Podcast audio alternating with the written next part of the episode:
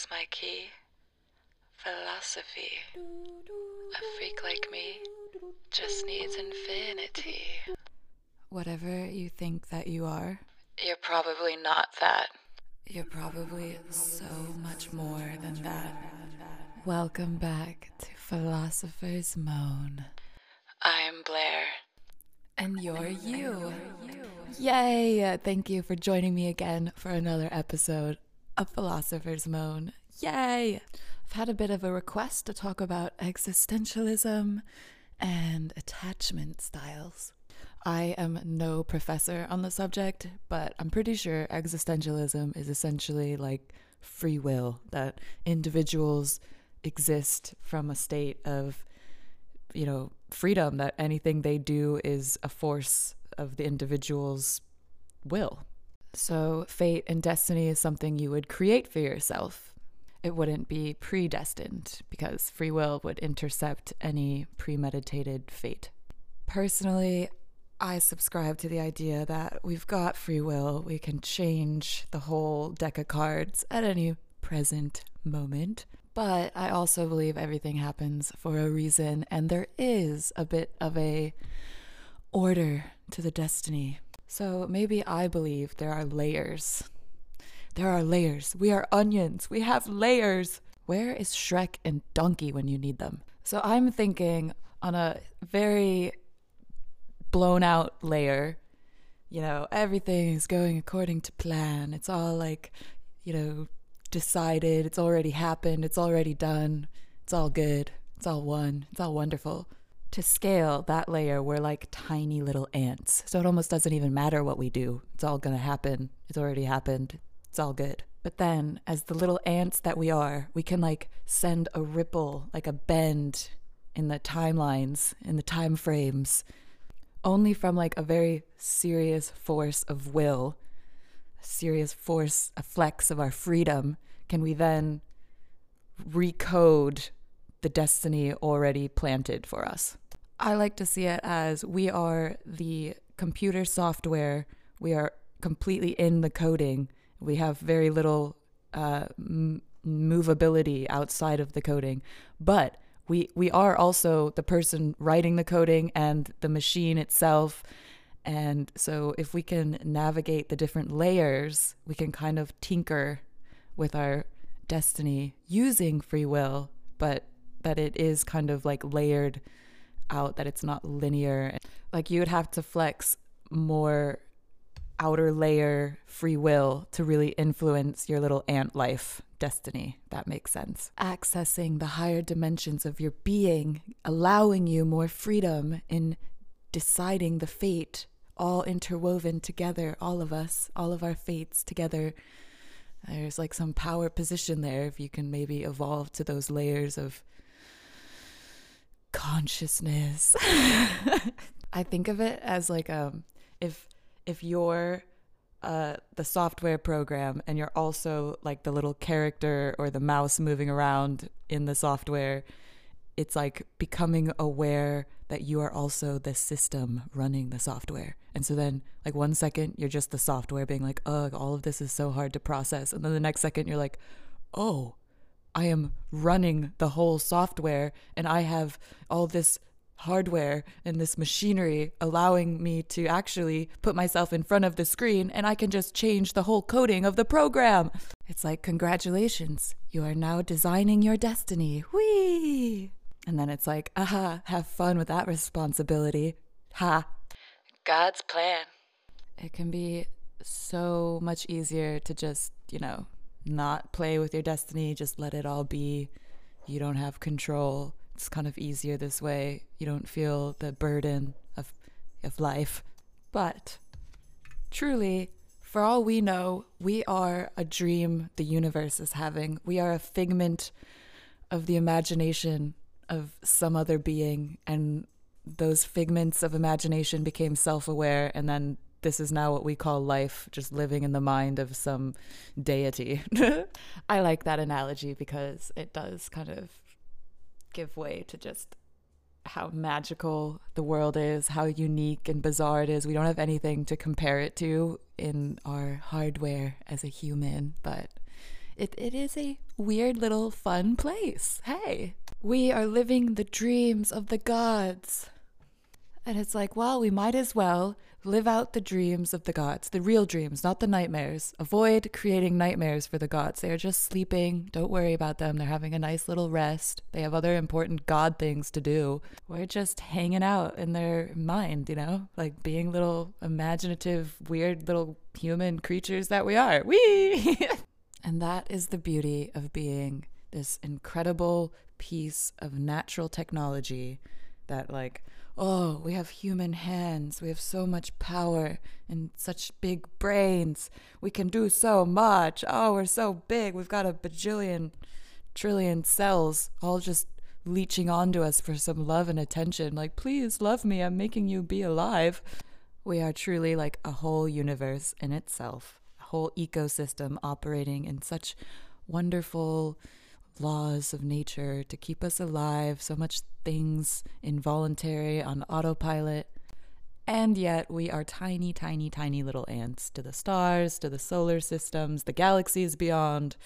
We are this little insignificant thing that gets to play out some big drama called a life and create love and experience these very micro but very important metaphysical interactions. We have such unique tools to create experience, feelings, love, literal, you know, create movies, a podcast, create a freaking canvas of art, create a family, create a company, a corporation. We can create. We must create. We must create. I well, I just bumped my head. Bonk. It is it is funny how like we are so fragile, despite how complex and complicated we are. Just bonk on the head. Bye, you're dead. oh, I don't I don't know why I find death so funny. It's like it's I, I really don't think I have a dark sense of humor, but sometimes I think dying is just this like huge joke the universe plays. it's like, hey universe, I think your stupid joke called death is hilarious. Ha! We are all dying slowly, like a slow drip to the forehead. We are dying. Ah, isn't it glorious that we're all dying in this little earth globe together? Hey, this brings me to the next topic attachment. Mmm. We are so attached to life that death does not seem funny at all. It is the worst thing. We do not want to die. We love life. We are living, we are breathing, and we are not dying. And we are going to live our lives in spite of the incoming doom that is death.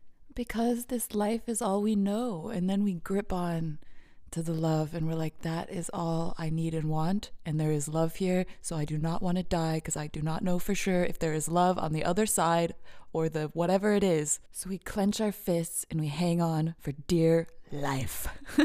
dear life, I wish you had told me about the beautiful ways.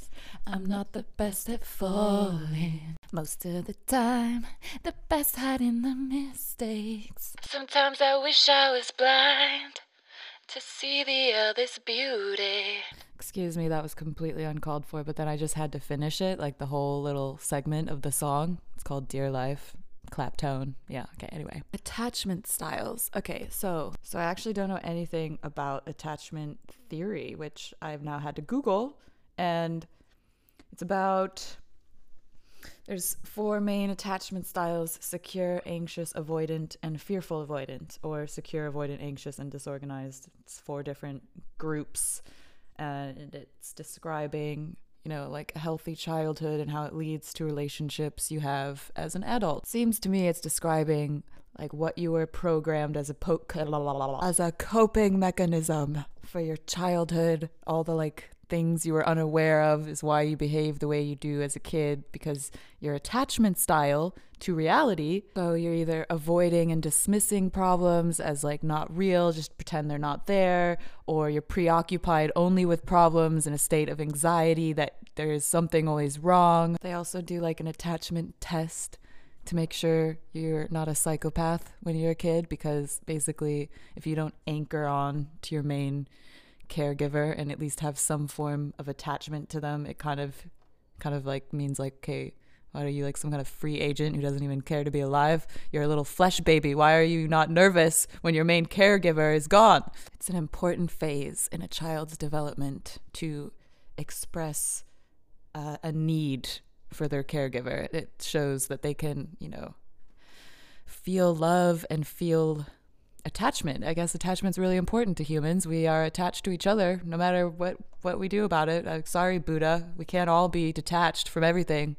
As an adult, as a functioning, fully grown human, grown, we should question our attachment style. Do I attach to things out of fear? Do I attach to things out of a sense of security? Am I anxious about how things are going that I'm clinging on to stuff, people, habits that aren't actually serving me any good? Do I maintain relationships out of feeling a lack of self worth that by keeping the relationships I am more valuable? Do I avoid relationships from a sense of control that therefore I can't be hurt or there isn't any unpredictability? Do I actively seek relationships to validate myself? Do I overcompensate because I don't want to feel like a burden in relationships? Do I close myself off because I don't want anyone close enough to have the ability to understand or hurt me?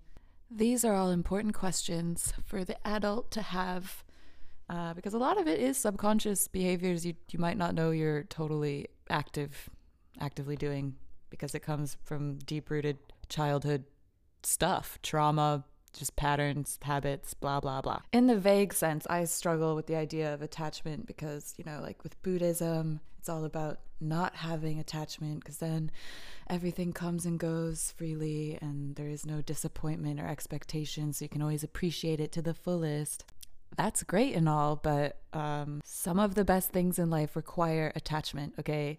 Like, come on. Best friends, best lovers, family, careers, hobbies. You got to be attached to love. If you're not attached to love, like, what, are, what the heck are we doing? Well, I mean, I guess the idea is that you can be detached and still full of love for all the stuff, all the people, all the things. but in that way, I guess I think of detachment as more like just like not controlling.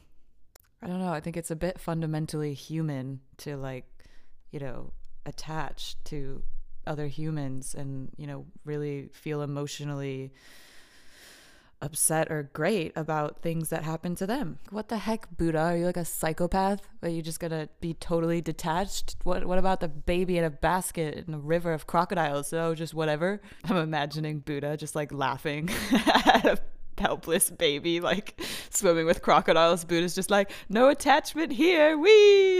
I am a figment of God's imagination. Wee. Oh, okay. That's going to be the end of part one. I don't even know. I don't know why we have parts because it's just part two is always a surprise. Like, oh, part two, here it is. Now it's starting right now after I say this. Did you miss me? Did you miss me for that two second break? Breakup? Now we're in part two. Welcome. Welcome to part two. I was just uh, eating some dried blueberries. dried blueberries. I love the word blueberries. Blueberries. On the packaging, it was like, with fresh lock. And it's like, what, what with fresh lock? Oh, you mean just like a Ziploc bag? That's you're gonna call it fresh lock technology. I also have stuff like that on like dish soap or like laundry detergent, it'll be like, with the new twist cap, boom, bang, bong, this most spectacular technology that now children can't eat the Tide Pods with our, you know, twist lock. Incoming fresh technology. It's a resealable bag. Has anyone, has anyone had ShamWow? That was a thing. That seemed like pretty good technology. It was just like a towel, though. It was literally a towel that you used to wipe stuff, but it was the most magical towel based on the info commercial. ShamWow. Hi, it's Vince with ShamWow! This towel. I resent that I have never used a ShamWow towel. If anyone has ever used a ShamWow towel, please tell me. Do you say wow when you use it? If you were a towel, I would use you and say wow. What the heck was that? That's not even funny. That wasn't even a joke. I don't even know what that was. These are the mysteries of the human mind. Like, where does some of this random crap come from that just comes up in your head? You're like, what the heck? I haven't done my breathing exercises today yet. And that sounds so that sounds so like something. Not everyone does breathing exercises, but I do them. I do them all the time. Clearly not, because I need to do it still. I need to go do my breathing exercises. You know why? Because when I do my breathing exercises, I feel cleared of anything that doesn't feel like my vibe. You know, I like to cleanse myself of any bullshit, bullshit, bullshit. For me, that's like the practical goal of meditation, breathing exercises, the Wim Hof method, and the mindfulness of being present. It's to keep in a homeostasis, a sort of balance of your like unique original energy and then all this other stuff you just don't even realize you've adopted into your like sphere. I think of it as like um like raking the sand of your mind clean again, you know, like keeping it a fresh canvas instead of having all these like weird little designs on it that a lot of them are maybe chaotic. Some of us are super sensitive and we absorb people's energy and we don't even realize we're doing it. And the next thing you know, you're all sad and anxious or like stressing out about things that you don't even know what, what they even are. And you're like, wait, why, why am I like, oh, oh yeah, because I was bombarded by someone else's vibe and now I feel their feelings too much. It is an art form in itself, managing how you feel, how someone else feels, how you bring authentic energy to these interactions, and then once they're over, how you leave still with, you know, your true energy and not being bogged down by other people's problems, woes, worries, or, you know, just their general state of mind. Some sometimes it's hard. You get lost in like but the world is a crazy place. There's all kinds of crazy stuff going on, all kinds of crazy problems. So, we need to breathe. We need to breathe through the world problems. All together, we must breathe and clear ourselves of all of the bad in the world. I, I know how like silly and hippy dippy it sounds, but it actually, like, I'm telling you, it really works to like really surrender, surrender, surrender to the present moment. You breathed in deeply. I like the Wim Hof method, and you just you know you like squeegee yourself out. You let you let it all come and go.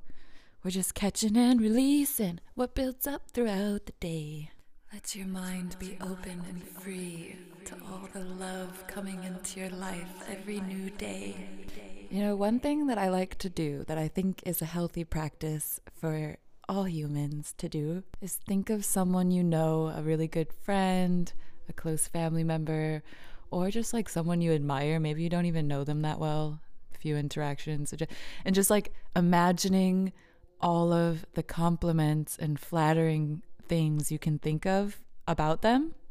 I find it really uplifting because not only then do I feel like warmth in my chest of like, oh, like that person is just so wonderful for these little details, and you kind of have to like uh, make all those details surface, but you can like vividly think about that and then um, a you lose a bit of the self-absorbed sense of self where you're like constantly you know insecure nervous about if you're doing your best in life or if you're actually as great as you hope that you are or could be.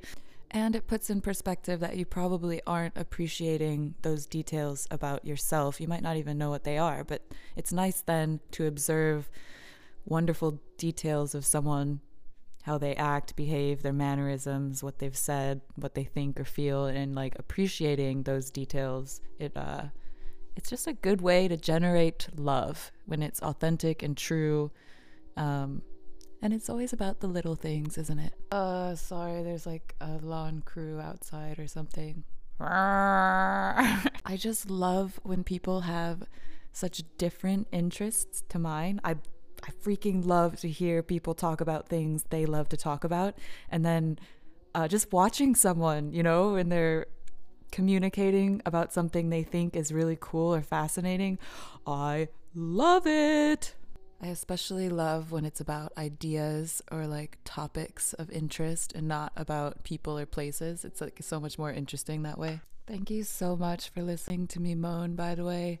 This is so fun for me, and I hope it's fun for you too. But yeah, here we are together. It is time for Philosopher's Poem. Low key, this is something I never would have thought I'd be doing in fourth grade. Like, yeah, I'm gonna just read out poems I've written. this one is called Crescent Moon Eyes How Cause and Effect Can Be Reversed. You won't grow without some kind of thirst.